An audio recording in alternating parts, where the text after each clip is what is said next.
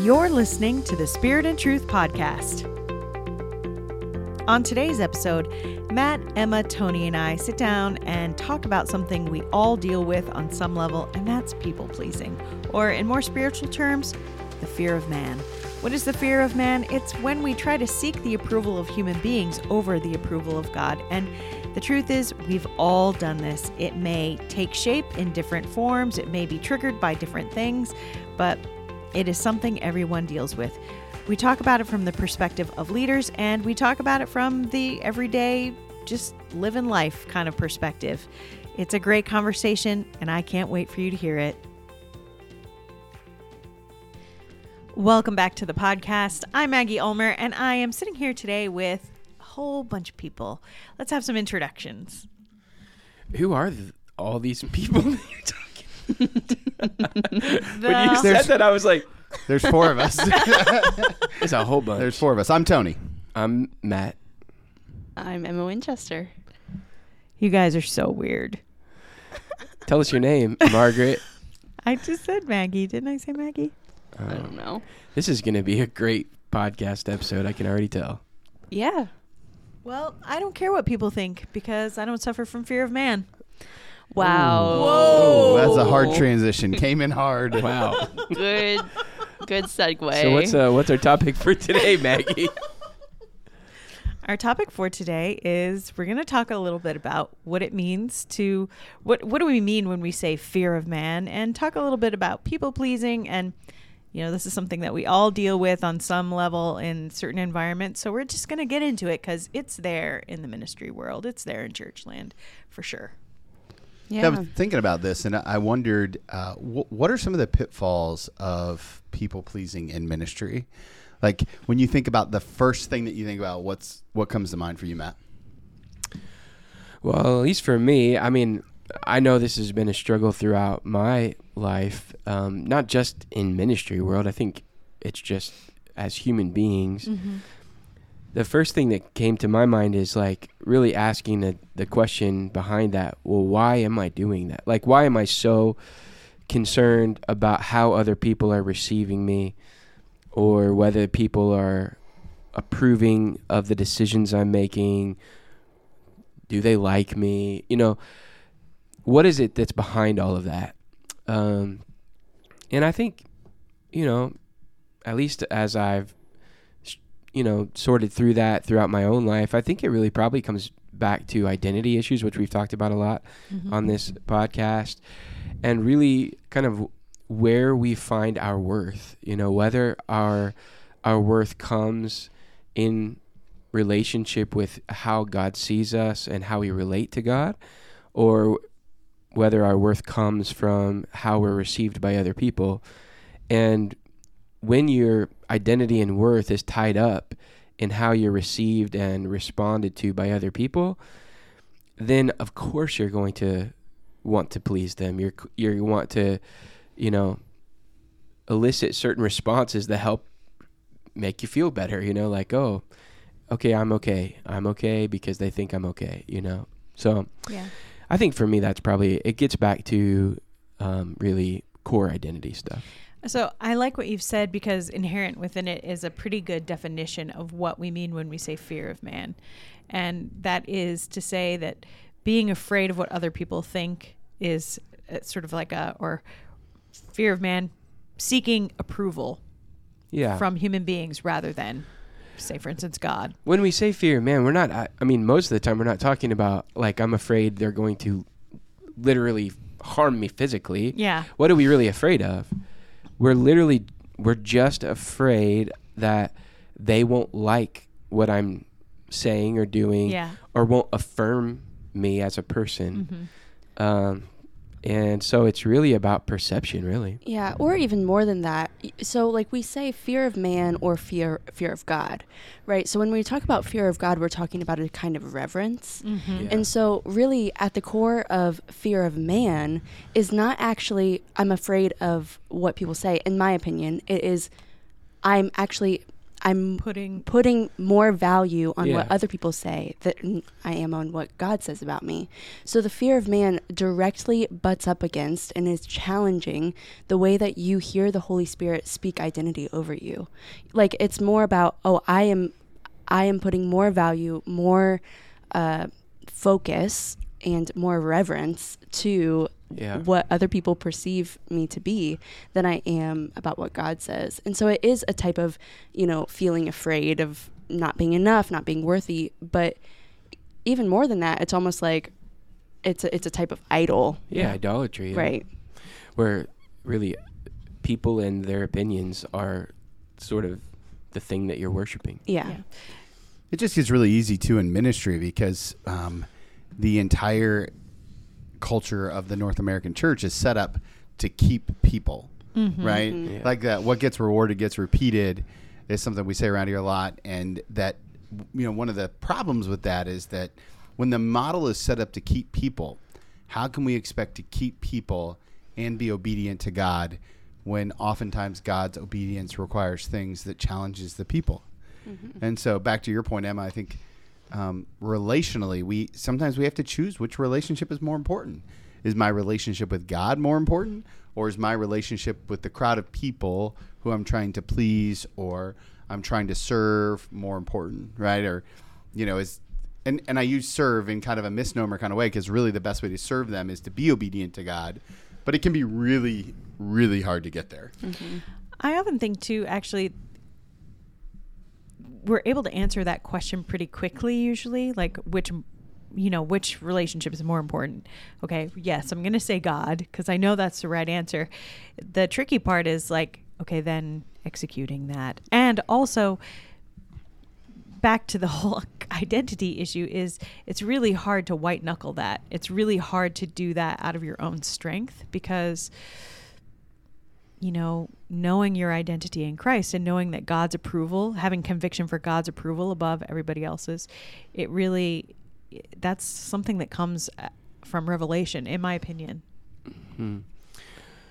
I do think I think you're right in that ultimately in all of our lives there there are moments, there rubber meet the road kind of moments where it's not just theory anymore. It's not just well, of course God's opinion of me matters more. Yeah. There's just like moments where and I think if we're honest, I think most people would say I'm not ta- I'm not talking just about ministry leaders. They would say there are moments when you know there's like a conviction Yeah. I feel like God would have me do this, but I don't feel comfortable with how other people are going to receive that. Mm-hmm. And you're faced with a real choice. Like Mhm. you have to, there are those kind of fork in the road moments. Sometimes they're big, sometimes they're just little small things during the day where you legitimately have to choose which of those things you're going to prioritize. You know, pleasing God and pleasing men is not always mutually exclusive, No, but there are, are going to be cases that come up in our lives. You will always have some moments where you cannot do both. Yeah, I mean, Scripture says, um, you know, there are people who are given favor on earth and in heaven, favor among human beings, favor among men, and that is something God will, uh, you know, give people, especially people who have callings, you know, and we all, in some sense, we all have callings in our spheres, and so God has given us all favor among the people whom He intends us to uh, evangelize or um, preach the gospel to, you know, whether that's your children or your spouse or your closest friends, whatever. Um, and that's something that I think that we don't live into enough. Like that God has actually given you favor to to preach the gospel to the people around you, and that's something that we allow fear of man to hinder all the time. Mm-hmm. I wonder too if uh, I was just thinking about this as we were talking. Is is Adam's sin in the garden directly connected to people pleasing? Right? Eve gets convinced by the serpent, and then Adam eats the apple because Eve gives it to her. Right? And so it's it's an act of disobedience, but um, Adam knew what the rule was too. Right? Like it's it's he made a choice based off of probably the serpent and also also Eve, right? Genesis 3, right? Like it's Eve gave the apple to him and he ate it. Well, why did he eat it? Yeah, well, I mean, he listened to her voice, Right, over God's voice. in that moment. Yeah, Yeah, I know. I mean, ultimately, uh, making practical choices that do not, that you know are not going to be pleasing to other people, is an is fundamentally an act of trust. Do I trust the Lord enough that I believe that He will be enough, even if other people don't like this, Yeah. even if this makes somebody mad, even if this looks super weird to other people. You know, like when the Spirit prompts you to do something, you know, whatever. Like when we go on our weekends and we, you know, uh, do prayer outreaches and people go and pray for people and all kinds of interesting settings around the community. There's that same kind of rubber meets the road moment, and that's part of the reason we do that exercise is because it, it you have to confront that moment. Okay, we've been praying, we're out trying to be available for the Lord to use. Now He's led us to a person where I'm I feel a conviction like I'm supposed to offer to pray for this person. But the human side of me, the flesh side of me says like, what if they don't like this? What if it's weird? You know, what this is um this is awkward, all of this stuff. And you kind of have to choose in that moment. And it's sort of like exercising a muscle. Like, am I willing to trust God enough that if He's put me in this situation, that He's going to meet me here, and it doesn't honestly matter how that person reacts, like whether they think it's weird or not. If the if this if the Lord is with me, and my value comes from Him, and I'm just trying to be faithful to Him, then it honestly doesn't matter. Yeah. I want to. Can I read? This is, this is probably my favorite verse on this topic. Now, because this is, I I'll tell you, because this has been a thing that I've had to struggle with, and I think every pastor struggles with this, whether they admit it or not. I mean, I just can think back over the years. It's been, gosh, I'm getting old, man. It's like getting close to 20 years now of full time ministry. Accurate. That's Dang. man. Okay, well, in any case, Tony uh, does not suffer from fear. I was thinking about sure, I do. over the years, like there's just situations, you know, there's certain you I can picture certain people even where it's like you just there's certain ones you know, oh man, like you get nervous every time you see them because nothing's ever good enough, or they think something that you did, you're like they're gonna hate this, they're gonna hate me, then they're gonna talk to their friends, you know, all this stuff, and um, there was just a few crossroad moments early in my ministry where I had to to confront this, and with a couple people in particular, am I going to worry about what they think, or am I going to be obe- obedient to what I believe God is asking me to do? And I, I I made this list of I don't know, there's maybe ten verses, and I used to like there was this one particular season I can remember. I just read it every morning. It was in this particular time where I was feeling the pressure of making some hard calls and I would just read it every morning. I would just read these verses and I'd be like, no, God is enough. Like, I can trust him. He's where my value comes from. It doesn't matter what they think. It doesn't matter, you know. And this is maybe my favorite one on that list. So here you go. Galatians 1:10. I'm sure most people have heard this before. Paul just lays it out so plain. He says, "Am I now trying to win the approval of human beings or of God? Or am I trying to please people? If I were still trying to please people, I would not be a servant of Christ." And that's what I would read that verse and I'd be like, if I was still trying to please people, I would not be in ministry. Like the two things don't go together. So no, they don't. you know, and um but Paul's like, I mean, Paul has a way of saying things pretty black and white like that, but you know, Paul wasn't in the business of pleasing people. He had tons and tons of enemies, you know? And so did the disciples, and so did Jesus. Mm-hmm. Like sometimes I, you know, I've said before to to churches that we've worked with, even in churches where I've pastored, if you never have anyone who doesn't like what you're doing, you might ask yourself whether you're really following Jesus or not. Yeah. Because when you're being obedient to Christ, you're going to do things that are in tension with the world around you. That's just a fact. And if if you never experience any tension like that, uh, that might be a that actually may be a worse kind of scenario scenario for you as a Christian. Just a, you know, at least a question to ask yourself.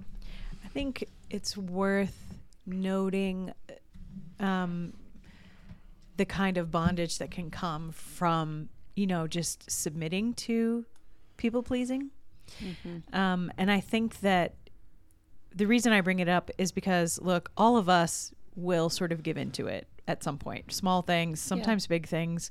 But because you get tired you know you get fatigued and you get sort of just like i can't have another argument. I just don't have or I, I don't want another conflict. I don't want another debate about something. I've got nothing left for that. And that's very real. That's real in life. It's certainly real in ministry. It's certainly real in pastoral ministry and I think that while there's certainly grace for all of those those moments, I think it's also important to just encourage people and say there are real consequences when we give in to that stuff. Um, first of all, you know what gets rewarded gets repeated, as Tony likes to say. Um, when you when you respond to people in particular ways, you teach them how they can continually respond to you. But then also, I mean, unfortunately, this is how a lot of church culture gets shaped. Is is is rather than sort of like a a vision that is um, that has a wider perspective of what God's desire is, it gets nailed down into these tiny little decisions of fighting fires. And what are you going to say, Tony?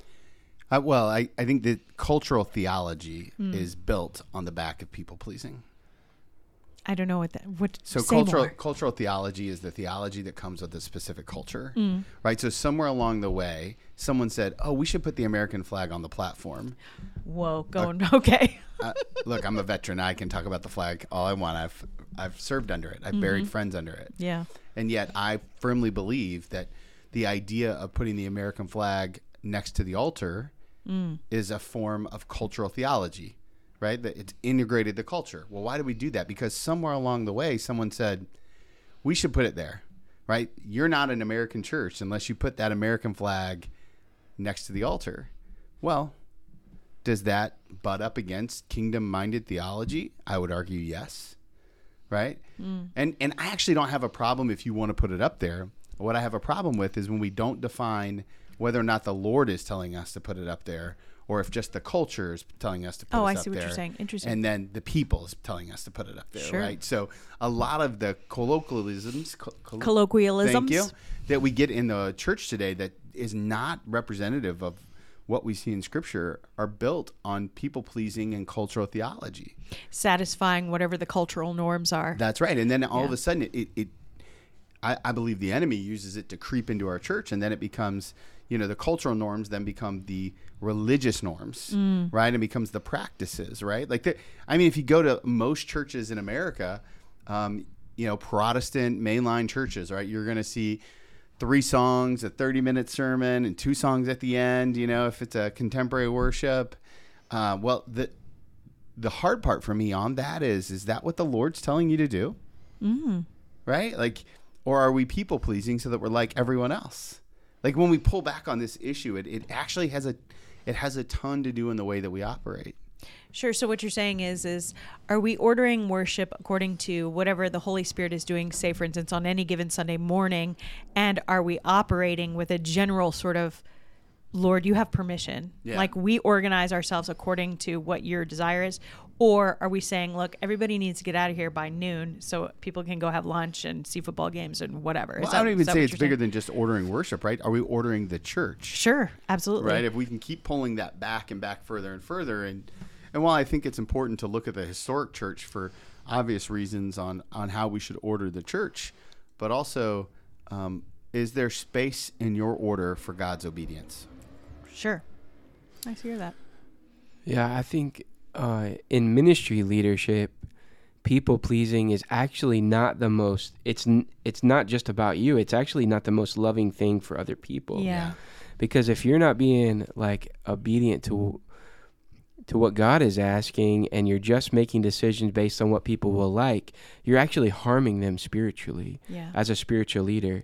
So it's not actually helping them, it's just helping you. It's self serving in that you're doing it as a way of preservation. And I get it. Look, I, I don't say that from you know some big place of judgment. I've been in it. Like I'm there, yeah. right? I get it. But most of the decisions when we're erring on the side of pleasing people, it's really about self, you know, self-preservation, self-serving, you know, trying to avoid conflict, those things. It's really not helping the other people. In fact, it's just creating what you've been talking about is sort of like embedding because of the the leadership and the propensity to sort of catering to people's needs. It just it fuels that kind of consumeristic mindset that's so prevalent in North American churches because you're you're embedding that in people as you like make decisions based on their you know desires whether or not those things align with you know if the, the desires align with scripture and the leadership of the spirit in your context and praise god that's awesome but a lot of times those desires are in conflict and we cave to them anyways and we're actually then malforming them uh, as spiritual leaders What do you think, Emma? Man, I'm just thinking about how much preference Mm-hmm. we have over what God wants for our churches. It's sad. And it grieves his heart. So and that's kind of get you know yeah gosh yeah Look, when Emma says that you're grieving God's heart, yeah I just went like everybody sitting at this table who's not Emma just went, okay.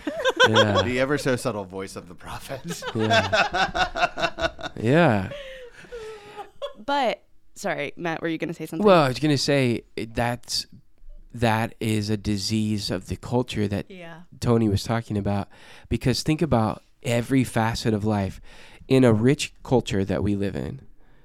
You have preference on everything. Everything. Yeah. What color of earbuds do I want? Yeah. Yeah.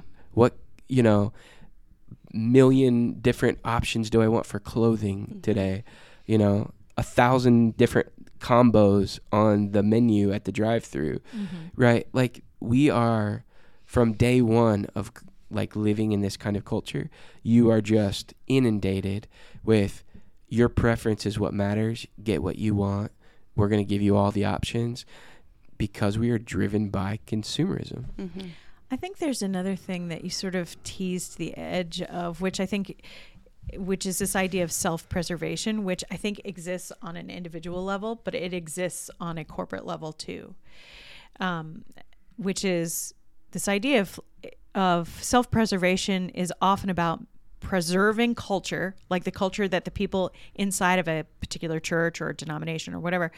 Um, but we'll just go with church right now preserving a culture that everybody's comfortable with and you know doesn't feel feel ill at ease or alienated or, or disoriented inside of and also we will do things to quote unquote put butts in seats in a way to continually preserve the institution too but when we when we and you talk about this all the time matt when we do things to sort of like bring people in whether it's sports or you know, whatever. We're not actually wanting to bring people in to convert them, save them, heal them. We want to bring them in so that they can help us preserve our culture. yeah mm-hmm. And that is a terrible thing. I, I mean, I don't mean to be hyperbolic, but I think it's important that we understand how not that, that is the opposite of what the purpose of the church is.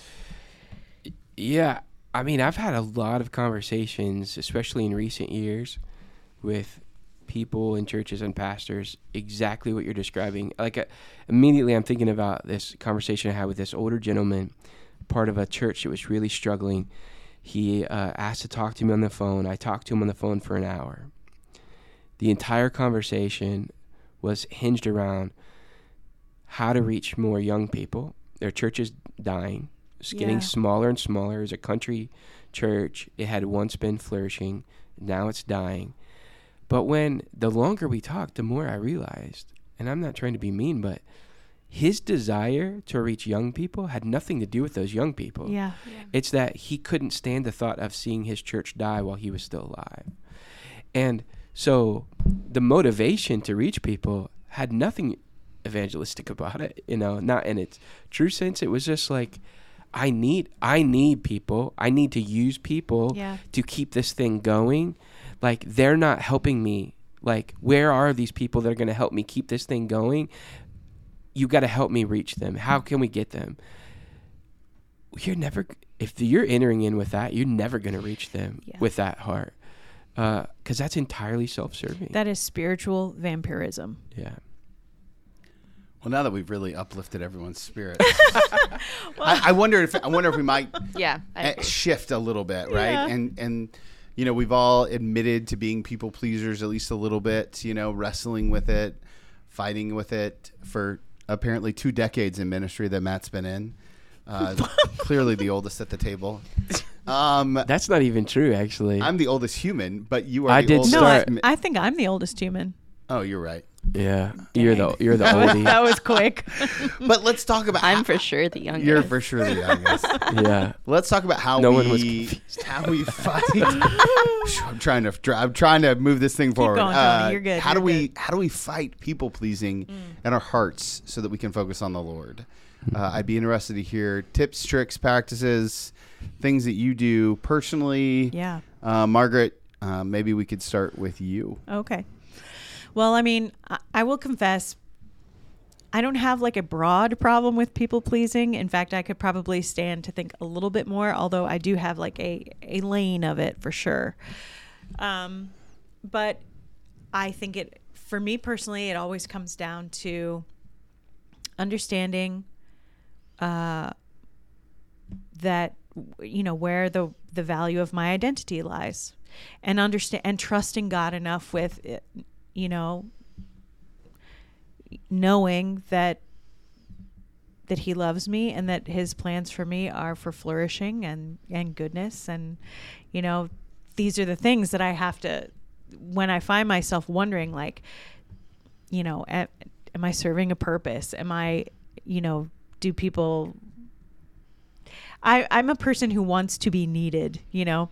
And so um and that's like when you're like a homeschooling mom and a pastor's wife and you know all this stuff it's like really easy to flex that muscle all the time and it can keep you really busy and not sort of thinking about the deeper things so that's my when i stop to um, when that stuff ceases and i have that stillness all of a sudden and i'm like crud you know that's when I s- start to fall into people pleasing or fear of man or wondering like, you know, where are the people at? But um yeah, what do I do? I just tell myself the truth. And I to use inner healing language, I replace lies with truth. Now, it doesn't stop the flesh from aching or my heart from aching necessarily, but I, I just you just can't I've learned how to live in the tension of feeling that ache a little bit and also being like, you know what? It's okay this is actually not what you're going to let your life be run by. And Psalm 131 is is one in particular recently that I've read a lot, which is essentially, you know, I I I my soul is weaned and comforted. I've I've settled my soul. I'm like a child resting against the their mother and I'm good. Lord, I'm with you. That's it. That's all I need. I don't know if I have much to say on this. I mean, I feel like um, it's just been a few years since I've been in ministry, so I'm still learning to uh, recognize when I'm falling into people pleasing. Like it takes a, a little while for me to be like to recognize like here here's what happens or here's the effects of when I fall into people pleasing and recognizing it, articulating it, and then repenting of it. But I think uh, if I were to just say broadly, you know, oftentimes this can turn into performance for me or things like that. And so, uh, fear of man, it will always come after my identity and then my obedience. So I have to go back to the one who speaks identity over me and who actually directs me to be to obey. And I feel like I always say this, but it has to go back to the place of prayer. Yeah. I mean, like, there's no getting around people pleasing by mustering up strength on your own. It's there's no getting around it by, like you said, Maggie, white knuckling through it. Like, You there can't. is nothing that I can do on my own to get past people pleasing or fear of man. So I have to go to Jesus. I just have to. Mm-hmm. And so I mean, what that looks like, I don't know if I can articulate that well, but I know that for people who have a hard time, you know, developing prayer habits or developing spiritual disciplines, that would be the first place to start. Yeah, actually, I just want to one specific thing, which Emma helped me remember right now, which is is devotion. I actively practice devotion. Like I, I just practice adoring Jesus. Mm-hmm. Yeah, I th- I would echo the things that have already been shared. I do think a life of prayer, just an intimacy with God, is the greatest. I mean, that's that's the, the key to everything in the Mhm. Christian life, right? Yeah. Intimacy with God. But certainly in this area, like the more I'm, if if my life of prayer is lacking. It, happens to be the same times and I'm going to be looking for Yeah. Yeah. affirmation in other places. so You know, how that works. just like that's just the reality. The other thing I um, I just jotted down a couple things as people were sharing. One is uh, good intentional relationships. If I'm more likely to fall into sort of trying to find affirmation and approval from from lots of other people when I'm not in a season when I've actively cultivated some close intentional relationships in my life. Because if I have a few relationships, friendships, spiritual friendships, um, including obviously most importantly with my wife, but in addition to that, a few other people in my life who love me for who I am, who I feel like I can honestly share the struggles of life, the sin that I've dealt with, and they still love me and they pray for me, then I'm less likely to chase that superficial affirmation in other people because I know I have some companions along the way. You know what I mean? So that would be, um, I'm just thinking back over kind of my life. And then the last thing I was going to say is, um, which is kind of vague also, but it's, I, I don't know how else to say it, is just pursuing a life of humility Mm. because for, for me, like, people pleasing is a, a result of really pride.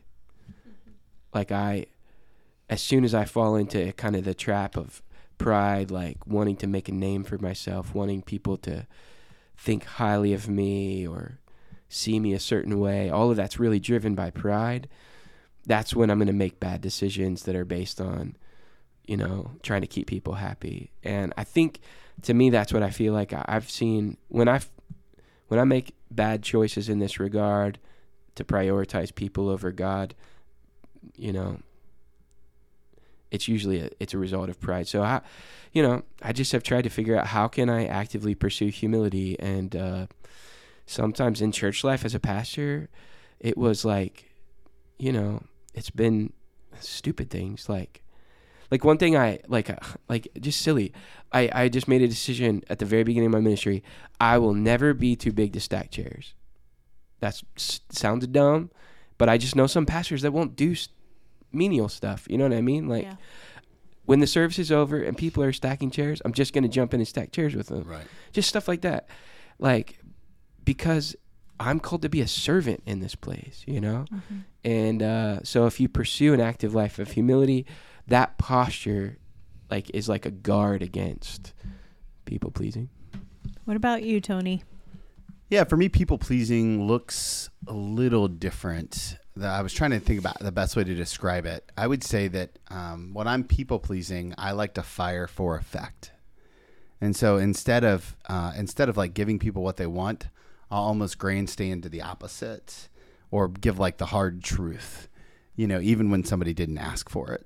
You know, and and it's kind of an aggressive form of people pleasing, right? Like I'm, I may not be pleasing this one individual person, but oh, I'm going to show you the rest of the group how to kind of like give this truth. Like it's uh, in in the military, we call it firing for effect when you show a, a, a like a show of force, right? And so for me, I want you know, ego and pride are are probably the two biggest things that I have to surrender over to the Lord daily. And so I, I just like to ask myself a couple of questions, right?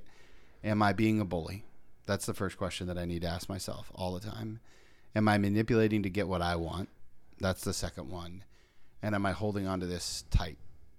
Because there's really only one thing in the world that I should be holding on to tight, and that is Jesus. And so if I can answer those three questions honestly, and my daily practice has really been repentance. Uh, I I really really like to to beat the drum of repentance. and it, it, comes from my aggressive nature, right? Like it's a I feel like I can uh, I can really like man, I can just repent, I can repent, I can repent and actively turn away from sin and turn towards God and just that daily intimacy um, the daily prayer time, the daily worship time, like those kind of moments that living into that idea about praying without ceasing that we see in First Thessalonians. You know, those things are the things that I use as tools to beat back my ego, right? Ego, you've probably heard it before, edging God out. And so the key here is to bring God in. Never heard that. What? Edging ego, God edging God out. Wow. That's, yeah, it's an old pastor illustration. it's not mine. I don't know who wrote it. Have you heard of it? I think I heard that yeah. and I tried to forget it. You know me. I I love a good sticky. I love a good sticky. If there's something I can hold on to, I'm going to yeah. try to hold on to it. All right, Matt, you got anything else? I'll just read one more verse for us as we're wrapping up. This one's from First Thessalonians. Tony just mentioned that book. Um, on the contrary, this is uh, verse 4 of chapter 2.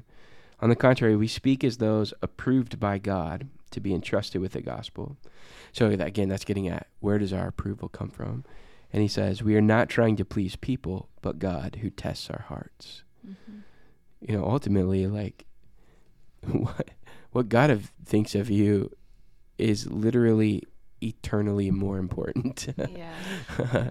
than what you know the other people around you think. And if I have to make a choice, you know, again, we're not. I want to say this doesn't mean you're chasing conflict because you can err on the side of like, yep. You know, in in some ways, you were kind of alluding to this, Tony. You can, you can try to s- sort of have a reputation and make it can be self-serving to chase conflict as well in a different kind of way. So we're not talking about just offending people for offending people's sake. That's not the point. But there are going to be crossroad moments, probably this week for all of us, where in big ways or little ways we have to choose whose approval matters. And at the end of the day, it has to be Jesus. It has to be mm-hmm. Jesus. And just in case, you know, you have any questions about what God thinks of you, Psalm 139. Mm-hmm. His thoughts for you number the grains of sand. Yeah. They're good thoughts. And they're not fickle. That's no, the beauty. They're steady. He doesn't it's not like that's the that's that's the incredible thing about when you really start to understand your identity in Christ. Mm-hmm. It doesn't kind of come and go with the wind. It's like it doesn't, you know, lapse because you you said something dumb. It's it doesn't it doesn't it's not fickle like what you worry about when you're trying to please people it's always the same. Like his his love for you is constant, mm-hmm. and um, that makes a life of not worrying about people pleasing far less anxiety inducing. Just there's so much more rest yeah. in a life where you're not having to worry about your approval or your identity coming from how people receive you. Mm-hmm. Amen. Amen. All right, friends. Well, that has been our podcast for today. Thank you so much for listening. We're very grateful for all of our listeners week after week downloading the podcast. So, if you could do us the honor of hitting that subscribe button and sharing this podcast with a friend, we would be so thankful. We'll come back to you in the next conversation.